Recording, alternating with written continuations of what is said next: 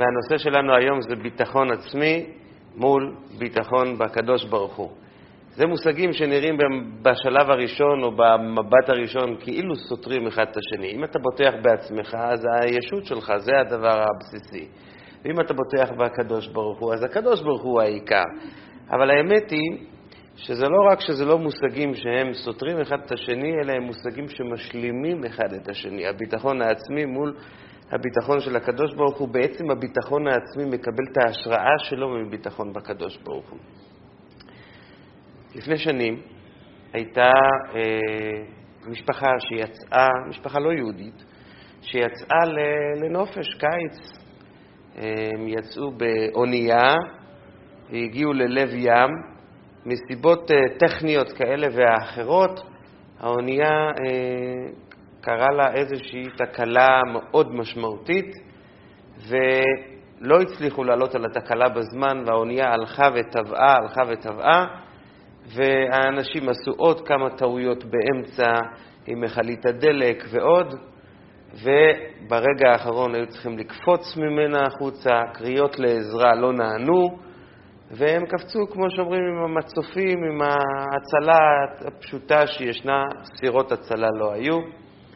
וכעבור זמן התברר שבעצם כולם, בלי, כמעט בלי יוצא מן הכלל, מתו, חוץ מילדה אחת, בת 11, שנשארה על המצוף. המים היו מים קרים מאוד, והזמן של התביעה היה לילה. ועד שעלו על זה, זה לקח אה, שתי יממות, אולי שלושה יממות, והילדה הקטנה הזאת, בת 11, נשארה במים ככה נתונה לחסדים של הגלים. פחד אימים, אה, חושך, אה, לילות כאלה שלא רואים שום דבר, מסביבה רוחשים כרישים. ההצלה שלה הייתה זה שהבגדים שלה נספגו בדלק, כשהיא נפלה למים, והכרישים פשוט ברחו בגלל הריח הקשה שהיה.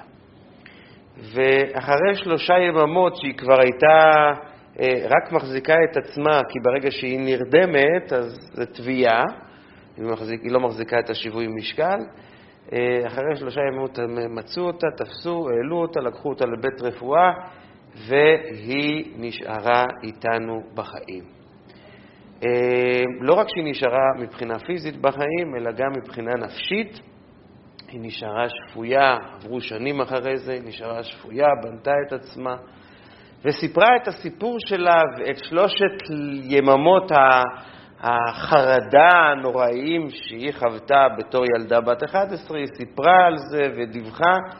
ואני קראתי את העניין, ואחד הדברים שהפתיעו אותי הכי הרבה, ושזה מבוא בהחלט מוצלח לנושא שאנחנו רוצים לדבר, ביטחון וביטחון בהשם מול ביטחון עצמי, היא אמרה, אני הייתי בטוחה במאה אחוז שאני אנצל.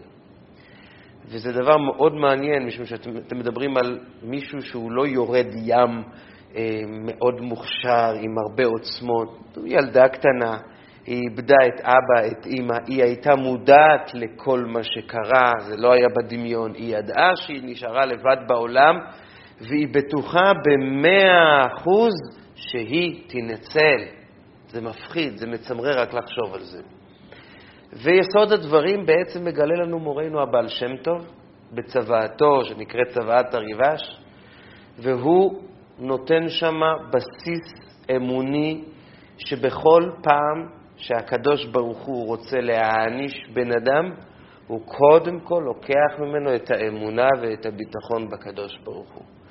כלומר, מורנו הבעל שם טוב מלמד אותנו שכאשר יש לך כן אמונה וביטחון, זאת אומרת שהייתה כאן מתנת שמיים שבורא עולם נתן לך. שום דבר זה לא משהו אישי. כאשר אנחנו יוצאים לעולם, יוצאים למאורע, יוצאים לחוויה, ואנחנו יוצאים עם תחושה, זה ילך לנו. היה מישהו שנטע בנו את התחושה הזאת. כאשר אנחנו יוצאים עם תחושה כזאת, אה, לא יודע, לא, תחושה קשה, תחושה של פחד, תחושה של חרדה, היה מישהו שהכניס לנו או לקח מאיתנו את היכולת הזאת של הביטחון. לכן, לפי משנתה של החסידות, איך שמסביר את זה הבעל שם טוב, ברגע שהאדם חש שיש לו איזושהי אמונה סלעית, איזשהו ביטחון חזק בדבר מסוים, הוא יכול להיות בטוח במאת האחוזים שבורא עולם נמצא איתו ושבורא עולם לוקח אותו ביד ואין לו ממה לחשוש כי אתה עמדי. זאת אומרת שהביטחון העצמי הוא נורת ביקורת לביטחון בקדוש ברוך הוא, בזה שהקדוש ברוך הוא הוא זה שמוביל אותך בעניין הזה, והרעיון הזה הוא לא רעיון חדש, הוא רעיון שהתחיל כבר בערש הבריאה. אריזל, בספר הגלגולים ובעוד כמה מקומות, מדבר על זה שנשמות כל בני האדם מתחלקות בגדול לשני שני סוגים. נשמה שנקראת נשמה של קין, ונשמה שנקראת נשמה של אבל. זאת אומרת, כולנו או נשמות של קין או נשמות של אבל. והוא נותן דרך לדעת, שהאדם יוכל לדעת על עצמו האם הוא נשמה של קין או שהוא נשמה של הבל.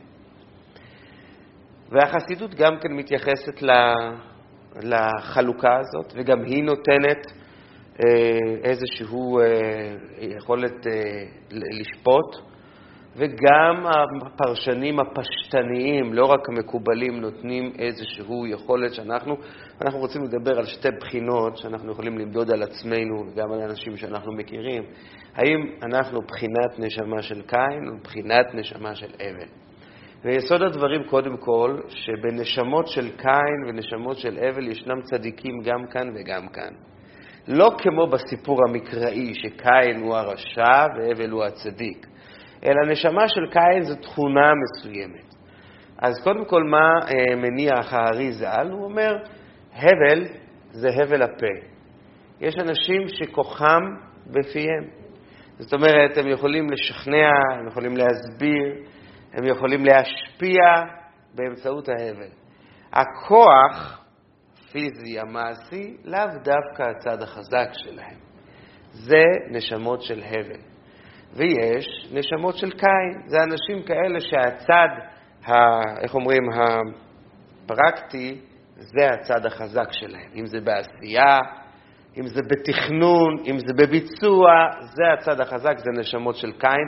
רק כדי לסבר את האוזן, האדמו"ר הזקן, באחד מהמאמרים שלו, קורא לבעל שם טוב נשמה של קין. משום שהבעל שם טוב, כוחו לא היה דווקא בדיבורים. הוא כתב, היו תלמידים, היו תורות, אבל לא זה היה הצד החזק שלו. הצד החזק שלו היה באותות, במופתים, בהשפעה, בנסיעות וכיוצא בזה, כמו שאתם מכירות את הסיפורים הבעל שם טוב, סיפורים רבים. נשמה של קין. ויש כאלה שהם נשמה של הבל, אני רק מזכיר כך בהבזק, למשל, הרבי כותב על אביו שהוא היה נשמה של הבל, והוא בונה את זה על זה שהוא נפטר בצורה טרגדית. אז הוא נותן לנו קוד נוסף, שאלה נפטרו בצורה לא רגילה הם נשמות של הבל, כמו שהבל סיים את חייו בצורה טרגדית, ונשמות של קין זה אנשים שיכולים, כמו שאומרים, למלות את ימיהם ולמות על מיטותם, זאת אומרת בצורה סבירה, בצורה רגילה. אבל זה הכל ההיבטים הקבליים של העניין. הרד"ק, שהוא מפרש פשטן, הוא נותן להבדל של נשמות של קין ושל נשמות של הבל, הוא נותן לזה היבט אה, יותר פשטני. הוא אומר, יש ויכוח רעיוני בין קין להבל, שהוויכוח הזה ממשיך על כל האנושות כולה. האלה שהם נשמות של קין, הם טיפוסים כאלה שמאמינים בעולם. קין היה עובד אדמה. מאמינים באדמה, מאמינים בעשייה, מאמינים בהשקעה שלי בתוך כל התמונה, ההשקעה של האדם. והנשמות של אבל זה אנשים שגם מבינים שהקדוש ברוך הוא רוצה שנעשה ונעשה השתדלות, אבל תמיד תמיד הם יאמינו יותר, אבל השם יעזור. אבל הקדוש ברוך הוא שותף שלישי, הוא ייכנס בתמונה ויהיה בסדר. זאת אומרת, כל הנשמות כולם יודעות שהן צריכות גם להשקיע, וכל הנשמות כולם יודעות שהן צריכות גם לצפות לעזרה מלמעלה מבורא עולם, אבל הנשמות של קין מאמינות יותר בהשקעה שלהם, והנשמות של הבל מאמינות יותר בהשקעה של הקדוש ברוך הוא, ההשקעה הרוחנית שתבוא תוך כדי הדרך. כך מסביר את הדברים הרד"ק, ולענייננו, הנקודה הזאת, הבסיס הזה של ההבטה בין נשמה של קין לבין נשמה של הבל, הוא מאוד מאוד משמעותי בהיבט של ביטחון עצמי מול ביטחון באלוקים, מול ביטחון בקדוש ברוך הוא. נשמה של קין זה נשמה כזאת שתלך ותעשה ותשקיע ותשתדל ותאמין בעשייה הפרקטית המעשית שלה פה למטה. ונשמה של אבל יותר תביט עם העיניים למרום ותצפה שהקדוש ברוך הוא יושיע, שהקדוש ברוך הוא ישתדל, שהקדוש ברוך הוא יעשה אותות ומופתים באמצע הדרך. אז ההיבט הזה שכאשר בן אדם מרגיש שיש לו כוח לעשות, יש לו ביטחון עצמי לעשות, באה תורת החסידות ואומרת, תדעו לכם שהשילוב הזה שאתה תעשה בכוח עצמך, השילוב הזה, זה הקדוש ברוך הוא הכניס את זה בתוך האדם. זה לא קרה לו לבד, הוא נשמה כזאת, הוא קיבל השראה מקין ומהקדוש ברוך הוא עוד קודם לכן, שהוא יהיה אחד כזה שזורם עם הדברים באופן כזה שהוא צריך גם להשקיע מכוחו ולהשקיע מכוחו הרבה. כולנו מכירות את, ה, את הנס הראשון שעושים לפני פרעה במצרים. לוקחים את מטה האלוקים, והמטה האלוקים באיזשהו מקום מושלך על הארץ והופך להיות נחש. ואז תופסים בזנבו והוא חוזר להיות מטה. בעלי הסוד לוקחים את, ה, את ה... כמו שאומרים, את הנס הזה, והם אומרים שזה לא היה נס מקומי רק אז, לפני פרעה, אלא המטה זה סימבוליות. זה הסמל של, כמו שאומרים, כמו ההכאה שהקדוש ברוך הוא דוחף את האדם, סע קדימה, כמו שנותנים הכאה לבהמה ואומרים לה, תתקדמי, זה המטה, המושג מטה. מה זה המושג נחש? נחש זה היצר הרע. הנחש מסמל את כל היצריות שבתוך האדם. היצריות לא כמו שאנשים חושבים, היא לא משהו שלילי. זה איזושהי יצירה שיצר הבורא כדי לקיים את עולמו, כדי שהעולם ייבנה. הגמרא במסכת ביצה אומרת שכשרצו חז"ל לבטל את היצר הרע, אחרי שהם ביטלו אותו, הם ראו שהעולם לא מתקדם, העולם לא מתפתח. יצר זה מלשון יצירה, ללא היצר אין שום קידום. באה תורת הקבלה והסוד ואומרת, זה מטה האלוקים. אלוקים לוקח את האדם, את נשמתו, ומכוון מולה את המטה. המטה בעצם אומר, סע קדימה, תתקדם. ואז באותו הרגע המטה הזה מתממש בתוך האדם כנחש. כנחש בהיבט הזה של יצר. נכנס בו יצר לאותו דבר שבו האלוקים רוצה שהוא יתפתח, שבו האלוקים רוצה שהוא יתקדם, וזה, היצר הזה, הוא המטה שדוחף אותו לעשות קדימה, לעשות, להשקיע, אה, לא לישון, לא, לא, לא, לא לנוח, למצות את הכוחות עד הסוף. המטה היה כמו שהוא היה אצל הקדוש ברוך הוא, והנחש זה כמו שזה מתלבש בתוך ליבו של האדם. אם כן, כשאנחנו רואים שיש לנו, או לאנשים שסביבנו, המכירים שלנו, האהובים שלנו, הילדים שלנו, התלמידים שלנו, אנחנו רואים שיש להם איזושהי יצריות באיזשהו דבר. כלומר, יש להם איזושהי חיות מיוחדת בדבר. הם מאמינים בו, הם בוטחים בו, הם מבינים שהם צריכים להשקיע בו, הם רוצים להשקיע. תדעו לכם שהם נדחפים להשקיע. אותה יצריות היא בעצם אותו מטה שהקדוש ברוך הוא דוחף בו את האדם, סע קדימה, תעשה, תתקדם, כי בזה אני, הקדוש ברוך הוא, רוצה שתתקדם, אני רוצה שבזה תתפתח, משום שזו השליחות שלך, משום שזה התפקיד שלך. לכן יסוד הדברים של ביטחון עצמי מול ביטחון באלוקים, זה לא רק שזה לא שני דברים שהם סותרים אחד את השני, אלא זה דברים שנבנים אחד מן השני. הקדוש ברוך הוא הכניס באדם, בהתאם לשליחותו, בהתאם לתפקידו, הכניס לו את הנחש, הכניס בו את היצר החיובי, הבונה, המקדם, שהוא בעצם המטה שדוחף אותו קדימה בעשייה. עכשיו, האמת שכשם שזה היה בארץ הבריאה, אצל קין ואצל אבל, שהם סך הכל היו מבחינה, מבחינת הגילאים, הם היו ממש צעירים, הם היו ילדים, ככה זה גם ביחס לילדים שלנו. הקולות האלה, הפנימיים, הדחף הזה הפנימי, הביטחון העצמי שהקדוש ברוך הוא מחדיר לאדם, מזרים לתוכו, האנרגיות האלה שהוא נותן בתוכו, מתגלים אצל ילדים ביתר שאת, ביתר עוז. אנחנו יכולים לזהות, מפני שהילדים הם נקיים, מפני שהילדים הם זכים, מפני שהילדים אין להם עדיין את, ה, את החספוס הטעותי, השקרי, שעולם השקר מכסה על העיניים של בני האדם המבוגרים יותר, אז הילדים הרבה מאוד פעמים יש להם איזושהי השראה פנימית, רוצים ככה, בא לי ככה, דחף לכאן. בא הנביא ואומר, אל תיגעו במשיחי. אומרת הגמרא, מי הם משיחי? אלו הילדים. הילדים נקראים בלשון המקרא משיח. משיחי, לשון רבים, הרבה משיחים. מדוע? משום שהילד, יש בתוכו פח שמן משוח, יש בתוכו איזושהי הערה רוחנית חזקה, עוצמתית, שהוא חש ביתר שאת, ביתר עוז, מה רוצה ממני האלוקים, איפה השליחות שלי צריכה להיות, איפה אני צריך להשקיע יותר, איפה האמת של נשמתי תבוא לידי ביטוי יותר.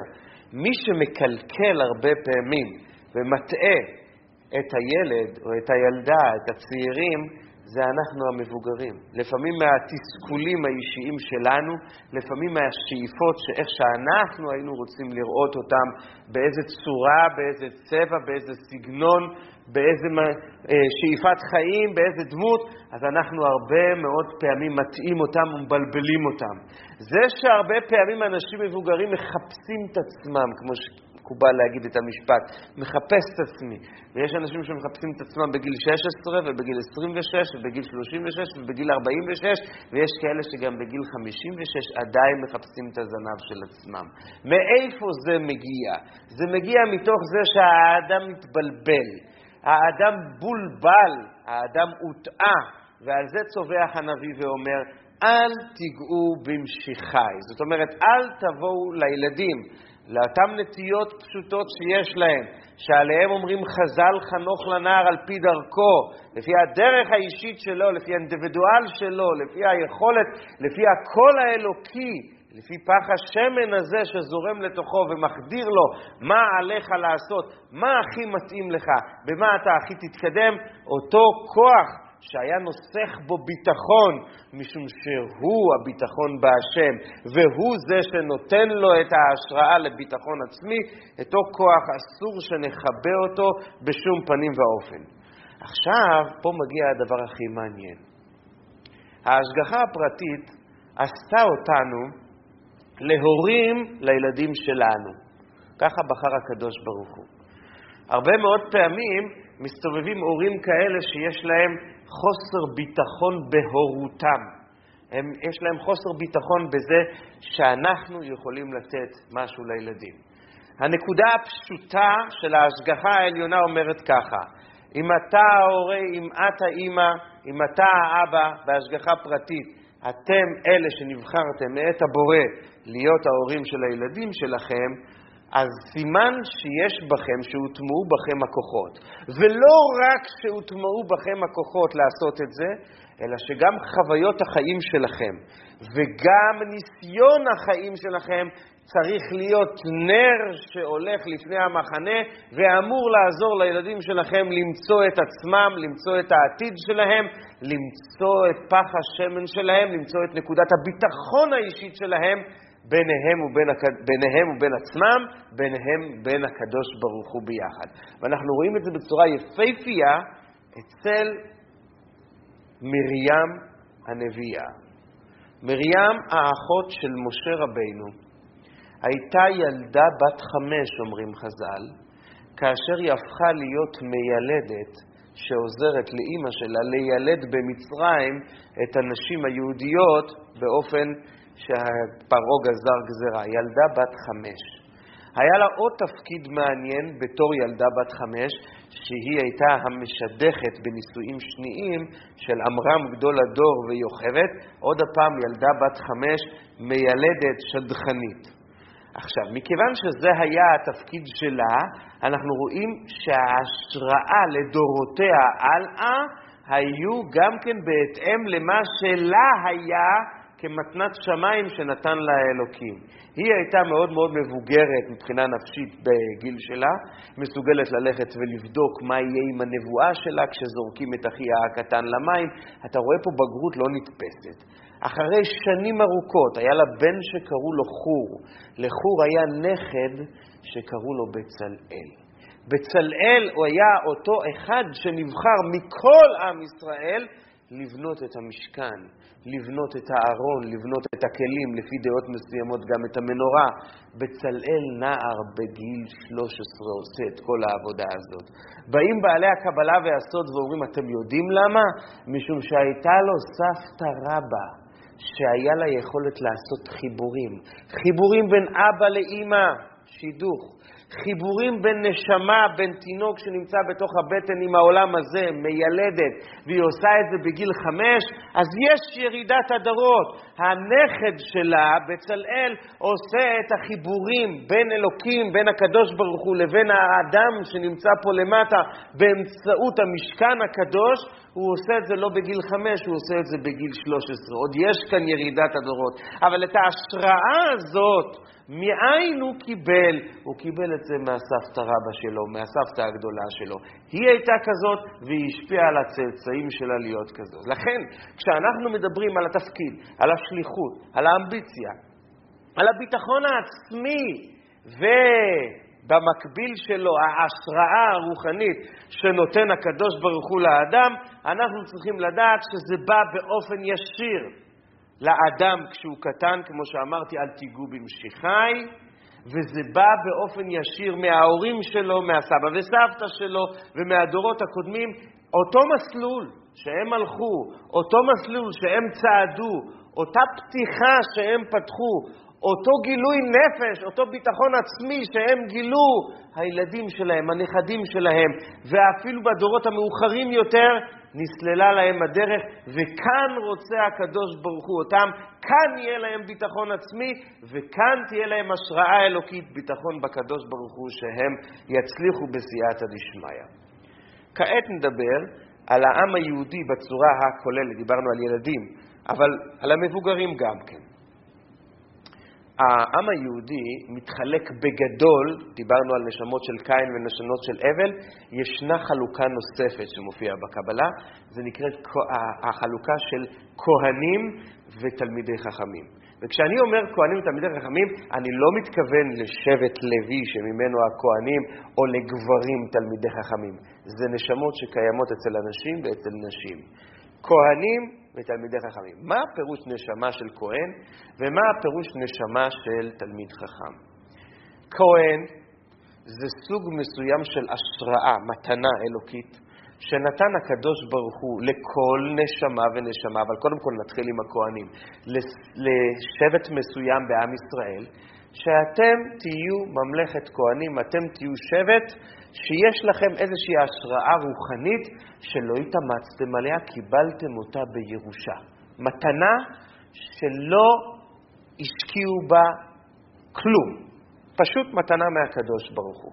עכשיו, המתנה הזאת באה לידי ביטוי מאוד מאוד, איך אומרים, מיוחד, לא שגרתי, שלמשל, באותם ימים שהייתה מחלת הצרעת, והיה יכול להיות מצב הייתה טומאת הצהרת, מחלה יש גם היום, אבל טומאת הצהרת היה מצב שהיו מביאים לכהן, יכול להיות מצב שהכהן הזה לא מבין, לא מימינו ולא משמאלו בטומאת הצהרת, אז עומד לידו תלמיד חכם שלמד ויודע, והתלמיד חכם יקבע האם זו באמת, האם זה באמת נגע שמטמא, ואחרי שהוא יגיד לכהן העם הארץ שעומד לידו שזה נגע שמטמא, אז הכהן העם הארץ יוציא מפיו טמא או טהור, וזה מה שיהיה. זאת אומרת, כאילו התורה נתנה לו על הפה שלו איזשהו מפתח, שקיבלת אותו במתנה, זה לא משנה אם למדת, זה לא משנה אם אתה מבין, זה לא משנה אם אתה יודע, זו פשוט מתנה מלמעלה. מה זה תלמיד חכם? אתם כבר מבינות לבד. זו איזושהי עוצמה שקיימת באדם, רצון להשקעה, רצון ל- ללימוד, רצון לידיעה, רצון ללמוד וללמד, וזה נעשה תלמיד חכם באמצעות העמל, באמצעות ההשקעה. זאת אומרת, כהן זה ירושה מלמעלה, ותלמיד חכם זה השקעה שאנחנו משקיעים. עכשיו, הקדוש ברוך הוא קבע כלל בבריאה שלו, שמי ששולט בעולם, בלשון של חז"ל זה נקרא מן מלכי רבנן. מי זה ששולט בעולם? זה הבחינה של תלמיד חכם, היא זו ששולטת בעולם. לא בחינת הכהונה, אלא בחינת התלמיד חכם. היה לנו פעם אחת בהיסטוריה שהכוהנים הלכו ושלטו, וזה היה בתקופת החשמונאים למשך קרוב ל-200 שנה, ובאו עליהם על בביקורת, איך אתם, שקיבלתם את ההשראה שלכם כייחוס מלמעלה, איך אתם שולטים על העם? השליטה על העם צריכה להיות באמצעות בחינת התלמיד חכם. עד כאן זה היה רקע אה, רעיוני. איפה הרקע הרעיוני הזה יורד ומשתלב פה למטה בחיים שלנו? כולנו גם כהנים וגם תלמידי חכמים. זאת אומרת, בכל יהודי ויהודייה, בתוכו, פנימה, ישנם שתי מתנות טובות שנטע בהם הקדוש ברוך הוא. הקדוש ברוך הוא נתן לכולנו מתנת כהונה ולכולנו מתנת תלמידי חכמים. מתנת כהונה ואתם תהיו לי כהנים וגוי קדוש, ממלכת כהנים, כל עם ישראל הוא כהן בעצם, ועם חכם ונבון הגוי הגדול הזה.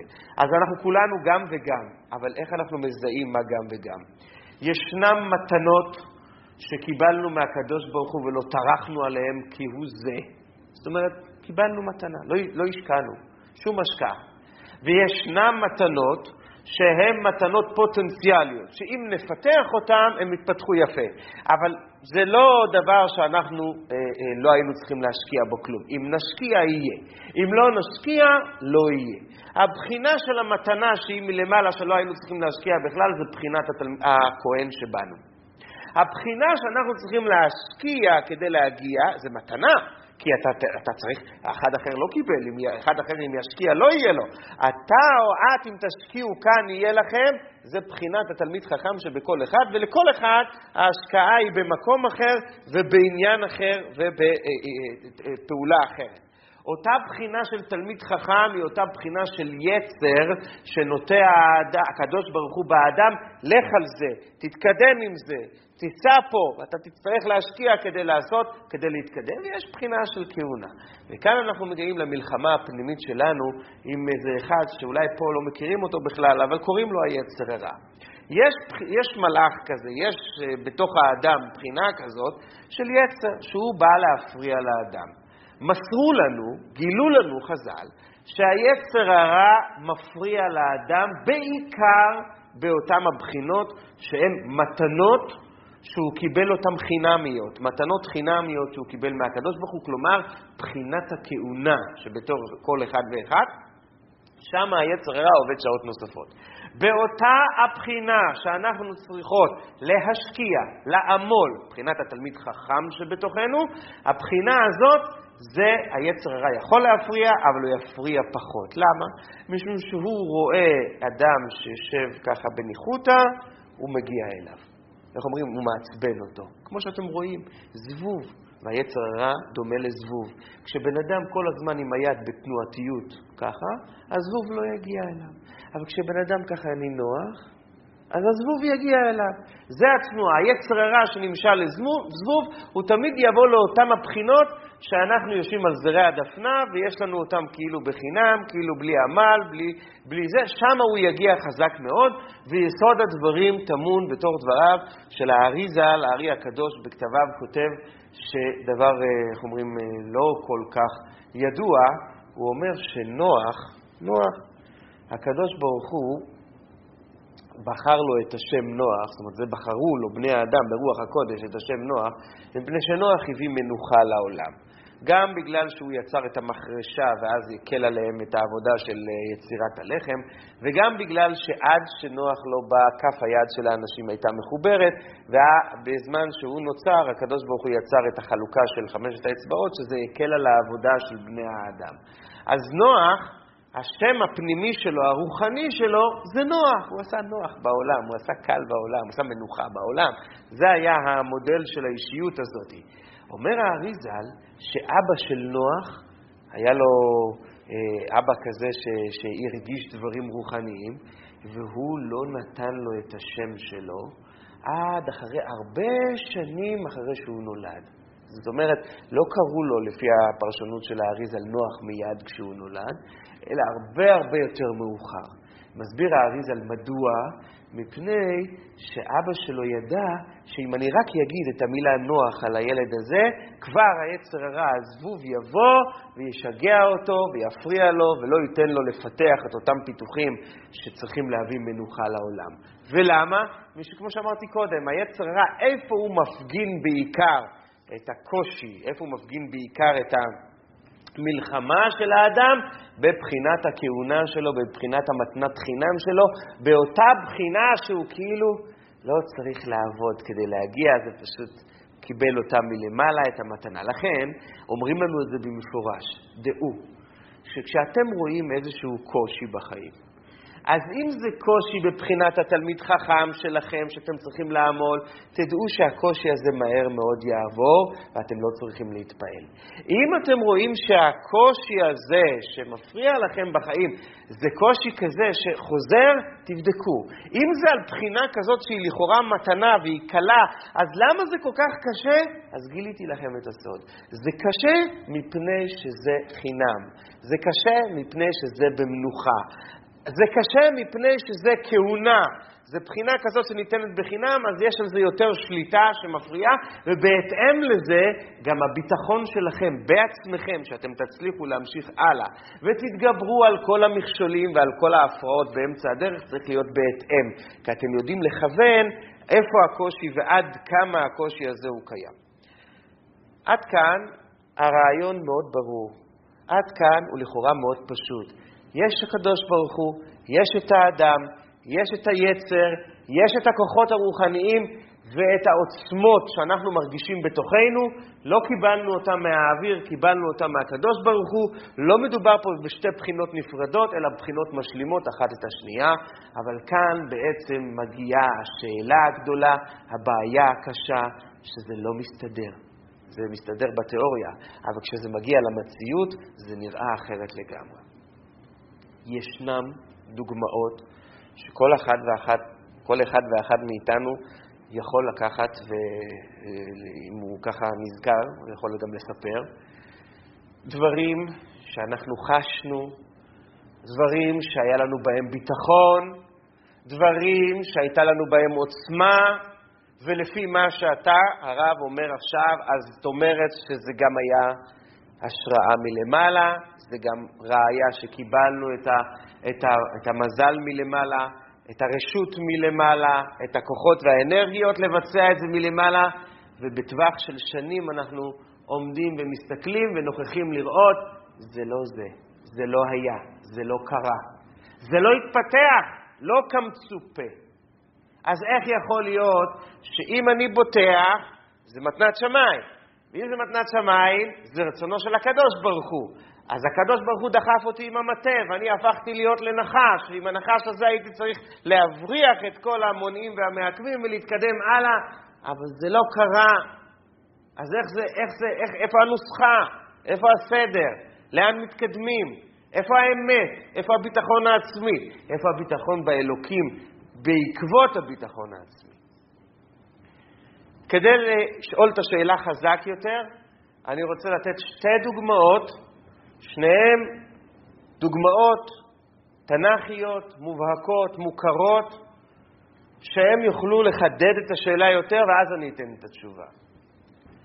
דוגמה אחת מיונה הנביא, שאנחנו קוראים עליו במנחה של יום הכיפורים, קוראים את כל, ה... את כל ספר יונה, אנחנו קוראים באותו זמן. יונה היה אדם חכם. יונה מהסיבות השונות והמשונות החליט שהוא לא רוצה לקיים את השליחות שהקדוש ברוך הוא שולח אותו לננבה. הוא לא רוצה ללכת. אבל יונה רצה לראות סימנים מהקדוש ברוך הוא שהקדוש ברוך הוא איתו. הוא לא רצה למרוד באלוקים, הוא רצה לבדוק האם המחשבות שלו, האם הביטחון העצמי שלו אומר משהו נכון או לא. והוא ראה בביטחונו העצמי סימנים מהקדוש ברוך הוא שהוא צודק. והסימן הכי חזק שהוא ראה, שכשהוא ירד ליפו כדי לברוח, האונייה כבר הייתה בצד השני של הים.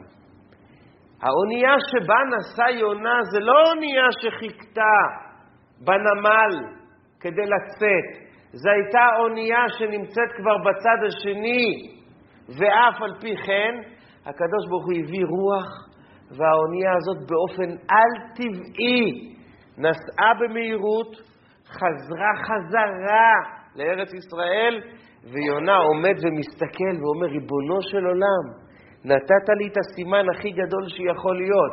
אני רוצה לברוח, אני רוצה לברוח משום שמלוא כל הארץ כבודו ואתה ציווית אותי לעשות משהו. ואני פירשתי את הפסוק הזה מלוא כל הארץ. רק בארץ כבודו של הקדוש ברוך הוא מתגלה, לא בים. אז אני רוצה לברוח לים. ככה אומר המדרש.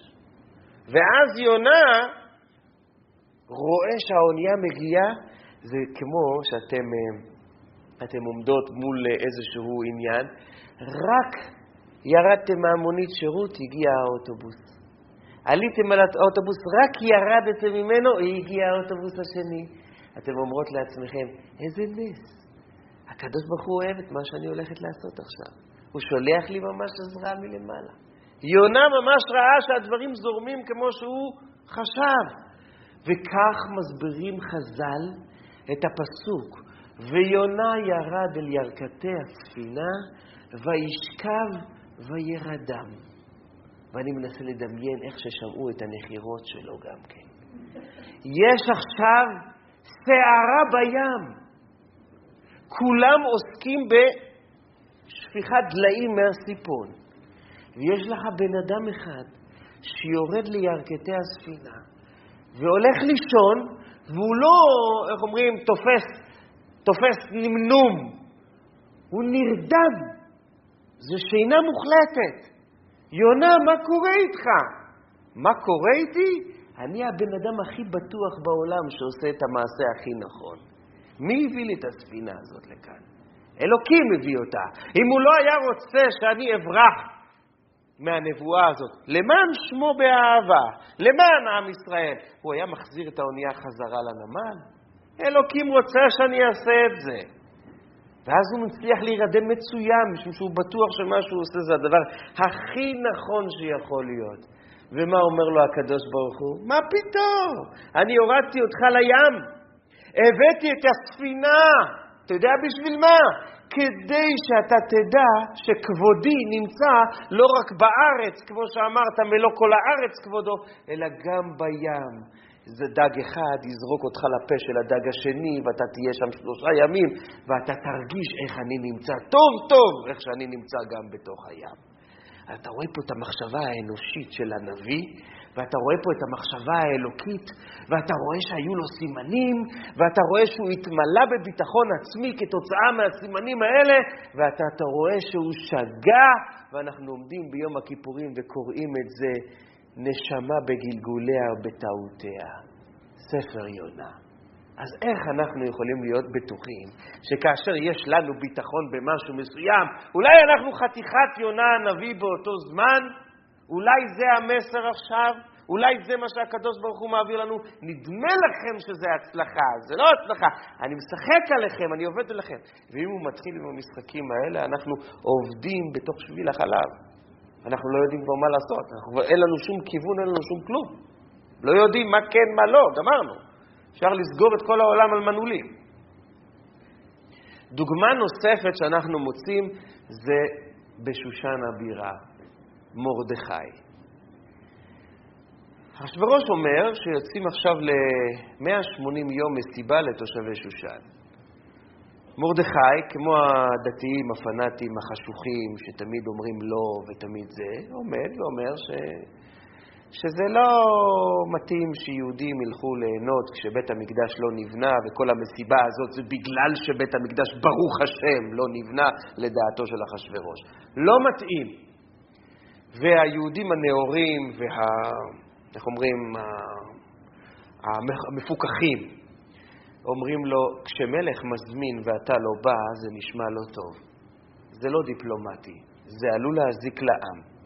ומרדכי אומר להם, אתם תלכו שמה, יהיו צרות, צרות יהיו. מפחיד אותם, כן? זה, נו, הם הולכים. נגמר המשתה. איפה הצרות? הכל בסדר. כולם מצביעים אצבע מאשימה למרדכי. לא הלכת, הטרדת, הפחדת. אתה בן אדם שרק זורע פחד באנשים, אין לך שום כוח אחר. אתה רק מפחיד בני אדם. הנה, היינו, לא קרה כלום. אחר הדברים האלה גידל המלך אחשורוש את המן, ומרדכי תמיד צריך להפגין את הדתיות שלו.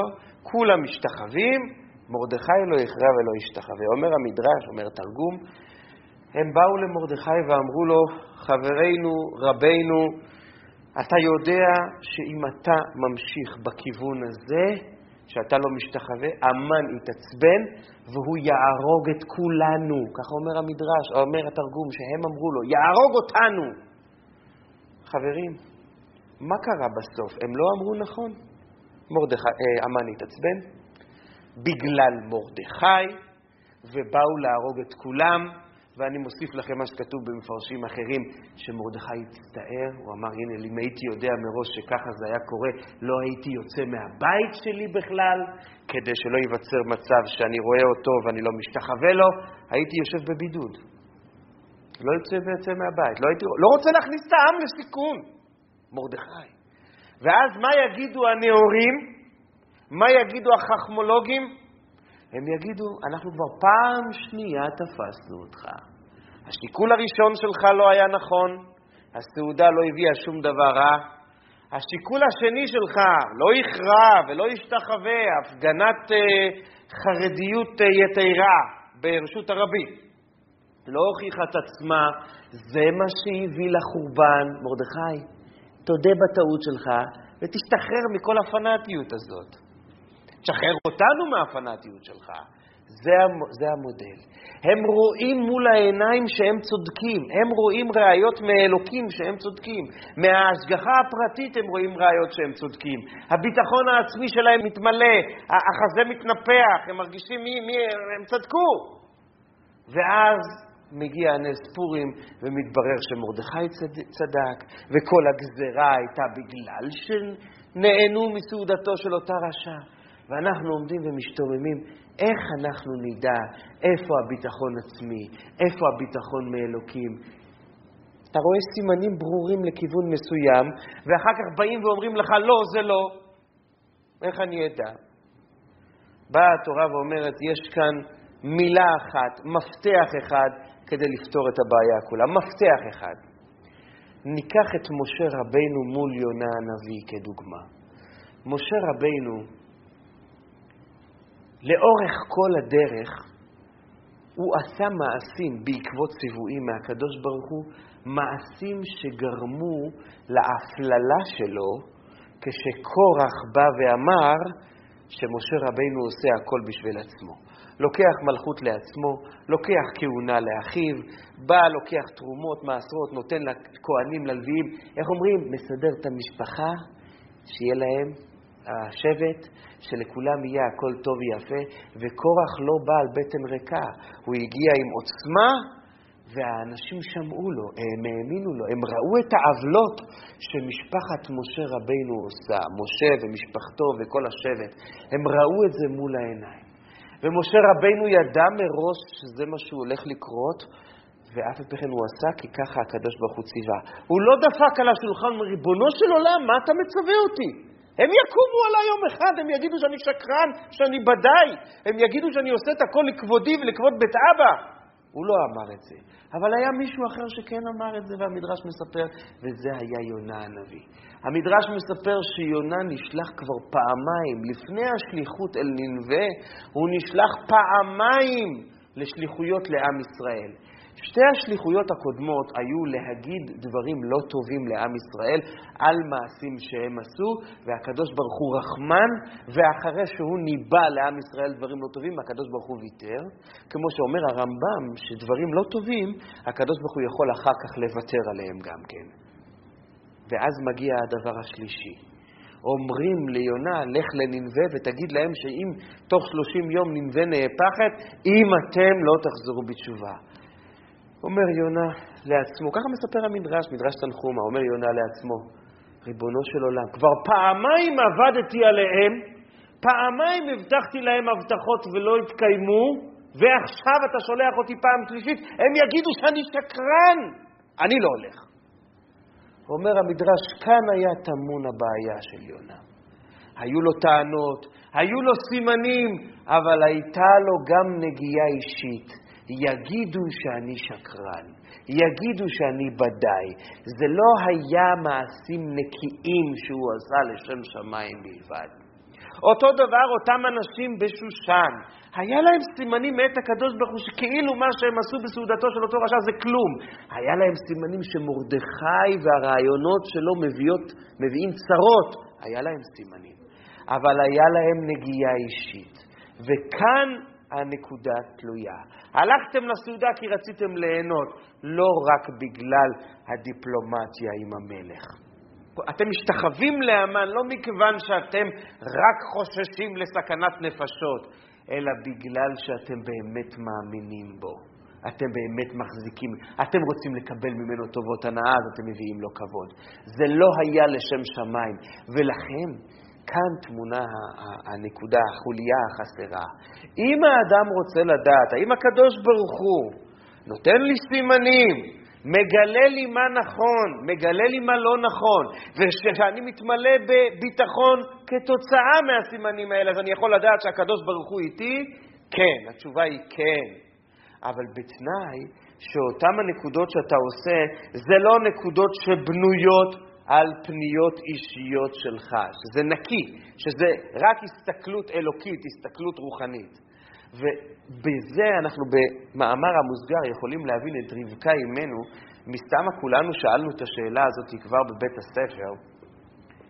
רבקה אימנו רואה שעשו הוא רשע, והיא רואה שבעלה הצדיק מכבד מאוד את עשו הרשע. ורבקה אימנו כבר היה לה איזושהי הסכמה עם בעלה בנושא, משום שהם ראו איזה נשים עשיו לוקח, אז הם הבינו, ותהיינה מורת רוח ליצחק ולרבקה. אז הם כבר ידעו מי התכשיט שלהם, זה לא היה איזשהו סוד, הם הכירו אותו. אבל היא רואה שבכל זאת יצחק אה, נותן לו יחס אקסטרה. למה היא לא באה ואמרה, בעלי היקר, יצחק, עשיו הוא שקרן, הוא עובד עליך בעיניים. המפרשים אומרים דבר מחריד. היא רצתה להגיד את זה ליצחק, אבל למה היא לא אמרה לו? אתם יודעים, היא גדלה בבית של שקרנים, של רמאים, של לבן, של בתואל. כשהיא הייתה רואה שקרנים, והיא הרי יצאה משם כי היא שושנה בנכוחים, היא יצאה, היא התעלתה, הפכה להיות משהו אחר, או הייתה במהות משהו אחר, וגילתה את עצמה. כשהיא הייתה רואה שקרנים, כיוון שהיא הכירה את זה מהבית, היא הייתה מתמלאת בחרון אף מאוד גדול. כשרבקה הייתה רואה את עשיו ואת מעשה התעלולים והתעתועים שהוא עושה, היא כל כך כעסה בלב שלה, שהיא התחילה לחשוד בעצמה שיש לה איזשהו משהו אישי, איזשהו משהו אישי נגד הבן אדם הזה. אז היא אמרה לעצמה, אני לא אומרת אף מילה, שיצחק יגיע לזה לבד, אבל אני לא אכניס את הפניות האישיות שלי ואת ההקפדות שלי ואת העבר שלי ואת, איך אומרים, את המשקעי ילדות שלי מרמאים ושקרנים. אני לא אפיל את זה עכשיו על הילד הזה. אני לא אקח, אני לא אגיד שום דבר, כי היא רצתה שזה יהיה ניקיון, ניקיון מוחלט. ניקיון פנימי מוחלט, שהוא יגיע לזה לבד, אז אני אדע במאה אחוז שאני לא התערבתי לריבונו של עולם בתוך הסיפור, אני לא הפרעתי. זה האלמנט שחסר כשאנחנו רוצים לדעת ביטחון עצמי, ביטחון באלוקים, השילוב המוחלט והשלם והאמיתי עם חותמת אלוקית עליו, זה כאשר אנחנו עושים את הדברים מתוך נקיות פנימית ומתוך לשם שמיים, אז אנחנו יכולים להיות במאה אחוז בטוחים שהסימנים שמוסר לנו הקדוש ברוך הוא לביטחון העצמי של, שלנו הם נכונים.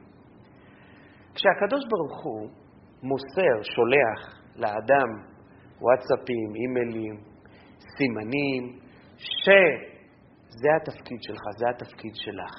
קורא לו קריאות, נותן לו הוראות. כשהקדוש ברוך הוא שולח לו את ההודעות הללו, אז תדעו לכם שהרבה מאוד פעמים הקדוש ברוך הוא משתמש, משתמש בדומם, בצומח, בחי. מעטים הם הפעמים שהוא ישתמש במדבר, מהמדבר הוא קצת לוקח, אה, איך אומרים, דיסטנס. ולמה? ישנו דבר מרתק. יוסף, יש לו חלומות, בעל החלומות. הוא חולם שתי חלומות. חלום אחד הוא חולם, כמו שכולם מכירות, שהאלומות משתחוות לו. בחלום הזה מסופר כאילו הוא רואה את עצמו בחלום, הוא עצמו אלומה, והאבא ואימא וכל האחים הם גם כן אלומות, והאלומות שלהם משתחוות לאלומה שלו. זה החלום הראשון. בחלום השני זה לא ככה, וזה נורא מעניין, זה בתוך הפסוקים כתוב. בחלום השני, יוסף הוא יוסף, הוא לא כוכב.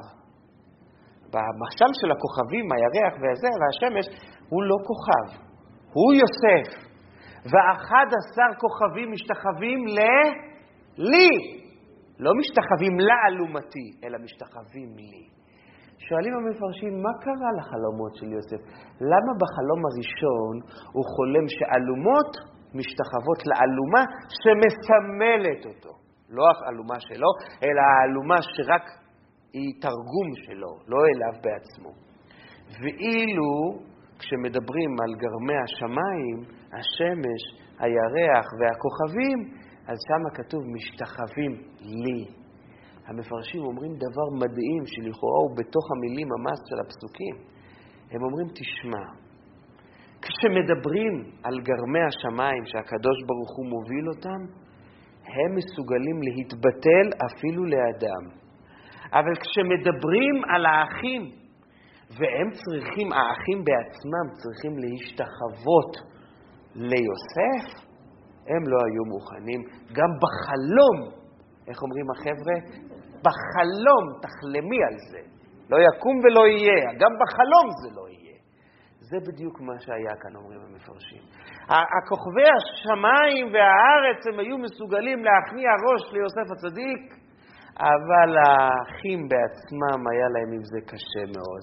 הם לא היו יכולים להוריד ראש ליוסף, אז הקדוש ברוך הוא סידר את זה ככה שהאלומות שלהם לא השתחוו לו, אלא השתחוו לאלומתי, לאלומה של יוסף, משום שזה קשה להם מאוד. וכאן אני רוצה להגיע לנקודה שהיא חשובה לנו כל השנה.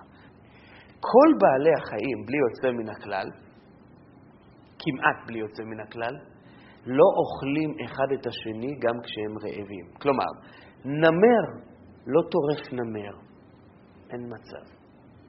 וגם שאר בעלי החיים לא טורפים אחד את השני. יש בעל חיים אחד שאוכל אחד את השני מאותו המין, וזה הדגים. הדגים בולעים אחד את השני, הם אוכלים אחד את השני, בלי לעשות חשבון אחד לשני בכלל. בסדר, איך אומרים, אכפת לי עליהם הדגים במים, מה אכפת לי? הבעיה היא שחבקוק הנביא אומר עלינו, ותעשה אדם כדגי הים. את בני האדם עשית אתה, ריבונו של עולם, שהם יהיו כמו דגים. זאת אומרת, אנחנו לא נמרים אחד לשני, וגם לא זאבים, אומרים אדם לאדם זאב. אנחנו גם לא זאבים, אנחנו אחד לשני דגים. מה? בולעים אחד את השני. בני האדם מסוגלים לאכול אחד את השני בלי מלח, בלי חשבון. אפילו שזה אותו המין, אפילו שזה אותו... אחד הדרשנים בדורות הקודמים כתב בספרו שזה הפירוש של מה שהגמרא אומרת במסכת סנהדרין, אין בן דוד בא עד שיתבקש דג לחולה ולא יימצא. ירצו לתת בפשט לחולה דג ולא יימצא. וזה לא כל כך מסתדר, מכיוון שבמקומות אחרים כתוב שדווקא לפני שביאת משיח יהיה שפע גדול. אז איך פתאום דג לא יימצא לחולה? דגים לא יימצאו לחולים? מה יקרה פתאום? מה קרה פתאום? אז הוא מפרש את זה בצורה מאוד מעניינת. הוא אומר, בן דוד בא, משיח צדקנו יבוא, כאשר בני האדם יפסיקו בעצמם להיות דגים. הם לא יריבו אחד עם השני ולא יעשו אחד את השני חולה, כמו שהדגים בולעים אחד את השני. יחפשו דג, את מידת הדג, את הנהגת הדג. יחפשו את הדג ולא ימצאו אותו, מכיוון שכל האנשים יכבדו אחד את השני ויהיו בתנועה של הכרה ואהבה אחד לשני ולא ינסו לאכול אחד את השני ואז תדע שבן דוד בא.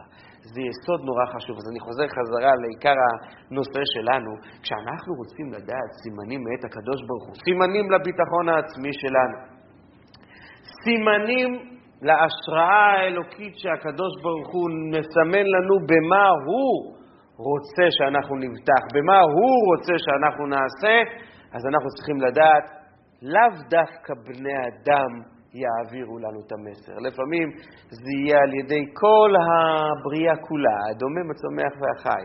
המדבר הרבה פעמים יכול לקלקל. אפילו אחי יוסף הצדיקים יכלו להפריע באמצע דרך. ומכלל הן, מה זה סימן? אנחנו שומעים מה זה לאו, אנחנו שומעים מה זה לא סימן. כשבן אדם עושה ועושה ועושה ועושה ועושה ועושה, ויש גבול גם כן עד כמה בן אדם יכול לנסות. מנסה עוד הפעם, ואמרנו קודם, ישנם דברים של התלמיד חכם שהוא צריך להתייגע יותר, ישנם דברים של הכהונה שיש הפרעות מהיצר הרע וצריך להתייגע, אבל איך אומרים, כלו כל הקיצים, עשיתי הכל ועדיין קשה. באה התורה ואומרת, תדע לך, גם זה סימן. כשאתה מנסה ומנסה, את מנסה ומנסה וזה לא הולך, אז זה גם סימן מהקדוש ברוך הוא. אולי צריך להעביר, אה, להעביר את הסקאלה למשהו אחר, להעביר את התדר למשהו אחר. אולי תנסו משהו אחר. אולי בלי כוונה עליתם על סימן של מישהו אחר. לא על סימן שלכם, לא על מה שאתם צריכים לבטוח בו בהשם, לא מה שבאמת ביטחון עצמי שאמור להגדיל אתכם. ישנו פסוק שאמר ירמיהו הנביא, קורא דגר ולא ילד, עושה עושר ולא משפט. קורא זה שם של עוף. העוף הזה הוא משונה מאוד. כל העופות יושבים על הביצים שלהם, דוגרים על הביצים שלהם. קורא דגר, הוא דוגר לא על הביצים שלו, הוא הולך גונב ביצים של אחרים, יושב עליהם, את הביצים שלו הוא מפקיר לאחרים, יש לו אופי כזה. קורא דגר מפרשים שאחרי שהילדים שלו נולדים, ראיתם פעם מה שהתרנגולת עושה ציוץ וכל האפרוחים אחריה? כולם נוסעים איתה. הדגר קורא וקורא וקורא ולא רודפים אחריו. אף אחד מהצאצאים שלו לא הולך אחריו, כי הם מרגישים שהוא לא האבא שלהם האמיתי. אז הם לא רודפים אחריו. אומר הנביא, קורא דגר ולא ילד, והוא נותן מיד את הנמשל, עושה עושר בלא משפט. יש פעמים שבן אדם לוקח את העושר של מישהו אחר, גונב למישהו אחר, חומס מזל של מישהו אחר, לוקח, אה, מחכה מישהו אחר, לוקח את התפקיד של מישהו אחר. מודיע לו הנביא, אתה תדע לך שהחיים שלך ייראו כמו הקורא הזה. אתה תנסה ותנסה, יכול להיות שבהתחלה תראה הצלחה, הצלחת לגנוב ביצה שלא שייכת לך, הצלחת לשבת עליה, בקע ממנה יפרוח, אבל כשיבוא זמן אמת, מבחן אמת, אתה תקרא ואתה תחפש ואתה תרצה שזה יבוא ושההצלחה תבוא בעקבות כל אותן תחבולות לא אמיתיות, לא צודקות, עושה עושר בלי משפט. אתה תראה שזה לא הולך לך, זה לא מקדם לך, וזה בשבילנו סימן מאוד מאוד חזק, שכאשר אנחנו מנסים לעשות איזשהו דבר, וזה לא הולך ולא הולך ולא הולך ולא הולך, אנחנו צריכים לעשות בדק בית פנימי. אם אנחנו לא עשינו איזו השגת גבול למישהו אחר, למזל של מישהו אחר, לתפקיד של מישהו אחר, לעניין של מישהו אחר, כי גם אחרי כל הקשיים צריכים לראות סייעתא דשמיא אם הדבר הזה שייך לנו. צריכים לראות שנפתחים פתחים, מנעולים, תדרים, ואז הביטחון העצמי שלנו גובר, ואז הביטחון שלנו בקדוש ברוך הוא עולה עשרת מונים. אני רוצה לסיים רק בנקודה אחת אחרונה. כשהדבר הוא כן שייך לנו, כשהדבר הוא כן התפקיד שלנו, וכשאנחנו בוטחים בו באמת, אז באמת נפתחים כל הדלתות. מספרים שהיה אה, אדם בשואה שהוא קיבל על עצמו לאכול רק כשר. זה לא נורמלי לאכול כשר בתוך ה... הוא קיבל על עצמו לאכול רק כשר והוא הגיע פעם אחת למצב של רעב מאוד מאוד גדול, ממש קשה, ואז הוא אומר, ריבונו של עולם, תביא לי אוכל כשר. והוא עוד לא סיים להגיד, מגיע יהודי, בדרך, הם הלכו אז בדרך, מבסיר גדול של אוכל, אוכל כשר הבאתי לך לאכול. אתה השם שלך, ככה קוראים לך? הוא היה בטוח שזה אליהו הנביא. אחר כך מה התברר? שמישהו אמר למישהו שזה היה זה וזה, ומישהו שהזכיר, ובדיוק נזכרו באותו זמן, וידעו שהוא אוכל כשר ושלחו לו את האוכל. מוריי ורבותיי, על פי מה שכתוב בתורת הסוד, זה גילוי אליהו, כן. אליהו זה לא רק אחד עם זקן לבן שמגיע לחלומות של הילדים אחרי ליל הסדר. אליהו זה כל גילוי של השגחה פרטית שהקדוש ברוך הוא סידר וכיוון דברים וחיבר לנו נקודות שהיו חסרות לנו, זה גילוי אליהו. ולכן אנחנו אומרים בתפילה, בברכת המזון, אנחנו מבקשים מהקדוש ברוך הוא, הרחמן הוא ישלח לנו את אליהו הנביא ויבשר לנו בשורות טובות, ישועות ונחמות. והבן איש חי שואל, בשביל מה ישועות ונחמות? אנחנו צריכים רק ישועה אחת, נחמה אחת. יבשר לנו שבא משיח. אז הוא מסביר שהאליהו הוא משדר לנו כל הזמן. עוד לפני שהמשיח הגיע, אליהו משדר לנו בשורות טובות, ישועות ונחמות. הוא נותן, מפיל לנו את התדרים הנכונים. את אותן הבחינות שאנחנו צריכים שיהיה לנו בהן באמת ביטחון. הוא עוזר לנו שיהיה לנו בהן ביטחון. בשורות טובות זה כל מיני עניינים שנופלים בראש של האדם, והוא תמה מאיפה נפל לו הרעיון הזה, הוא תמה מאיפה התגלה לו העניין הזה, אבל העניין הזה התגלה אליו מאליהו הנביא.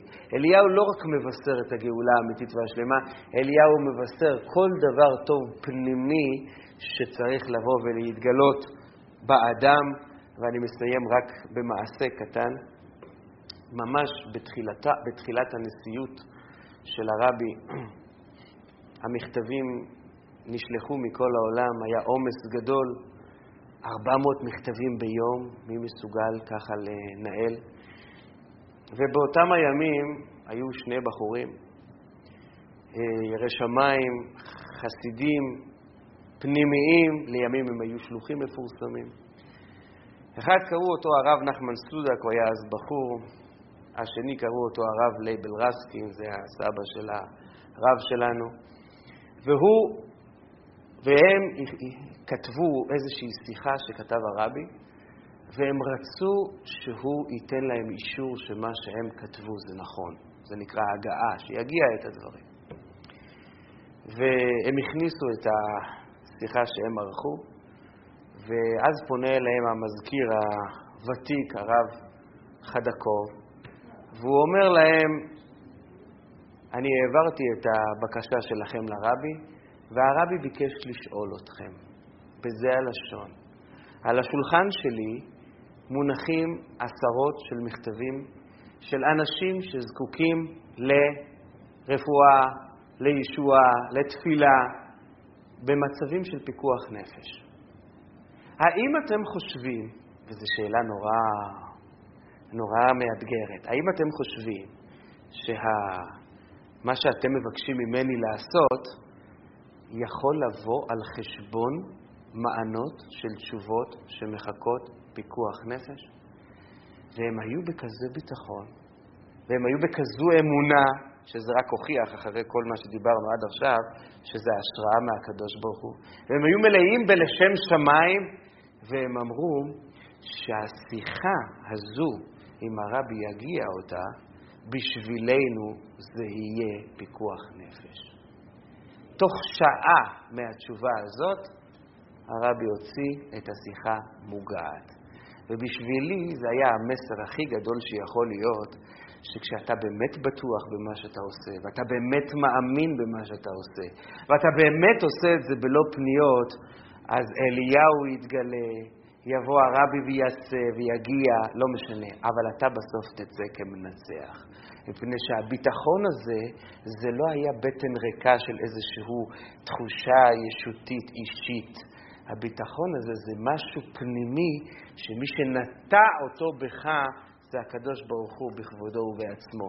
ולכן הביטחון העצמי הוא בעצם השראה אלוקית לאותו ביטחון שהקדוש ברוך הוא נוסך באדם, ולכן הוא יכול להיות בטוח, וברשותכם אני רק אעשה סיכום קצר. ביטחון עצמי זה השראה אלוקית, אבל הוא צריך להיות ללא פניות אישיות. כשהשם רוצה להעניש חלילה בן אדם מסוים, הוא לוקח לו את הביטחון, הוא לוקח לו את האמונה. ביטחון עצמי מגיע מאת הקדוש ברוך הוא בליווי יצריות שהוא מעניק לאדם בכדי שהוא יתקדם וייסע הלאה. האדם נדרש לנווט אותה ביושר, בצדק, בחן, בחסד וברחמים, כדי להתפתח בצורה נכונה, בלי לרמוס, בלי לדרוך על אף אחד. כשאנחנו בוטחים באיזשהו דבר, אנחנו ממשיכים על עצמנו אור מלמעלה, וגם סייעתא דשמיא, אם זה גילוי אליהו, אם זה דברים אחרים, כדי שנצליח במשימה. הגילוי של הביטחון שלנו מתגלה חזק מאוד עוד כשהיינו ילדים, אבל בתנאי שלא עמעמו את אותו אור ולא קלקלו אותו. הקדוש ברוך הוא נותן לאדם מתנות. יש מתנות מלמעלה ויש מתנות שנרכשות רק באמצעות עמל. השטן אמור להפריע בעיקר למתנות שמקבלים חינם, ופחות במתנות שמצריכות עמל. משום שרק לעמל פה בעולם הזה יש זכות הנהגה, אדם לעמל יולד. הסימנים שנוסר לנו הקדוש ברוך הוא שאנחנו נדע מה שייך לנו ומה לא, אותם סימנים שמחזקים את הביטחון של האדם ומגלים לפעמים את מה שהוא צריך לעשות על הקדימה, הם באים דרך הדומם, הצומח והחי, אבל לאו דווקא תמיד על ידי האדם. לפעמים כשיש לאדם פניות, אז הקדוש ברוך הוא לא מעביר דרכו את המסרים לאנשים אחרים. ונקודה אחרונה, כשאנחנו רוצים וכשאנחנו בטוחים וכשאנחנו מאמינים, אז כל השערים נפתחים. תודה רבה.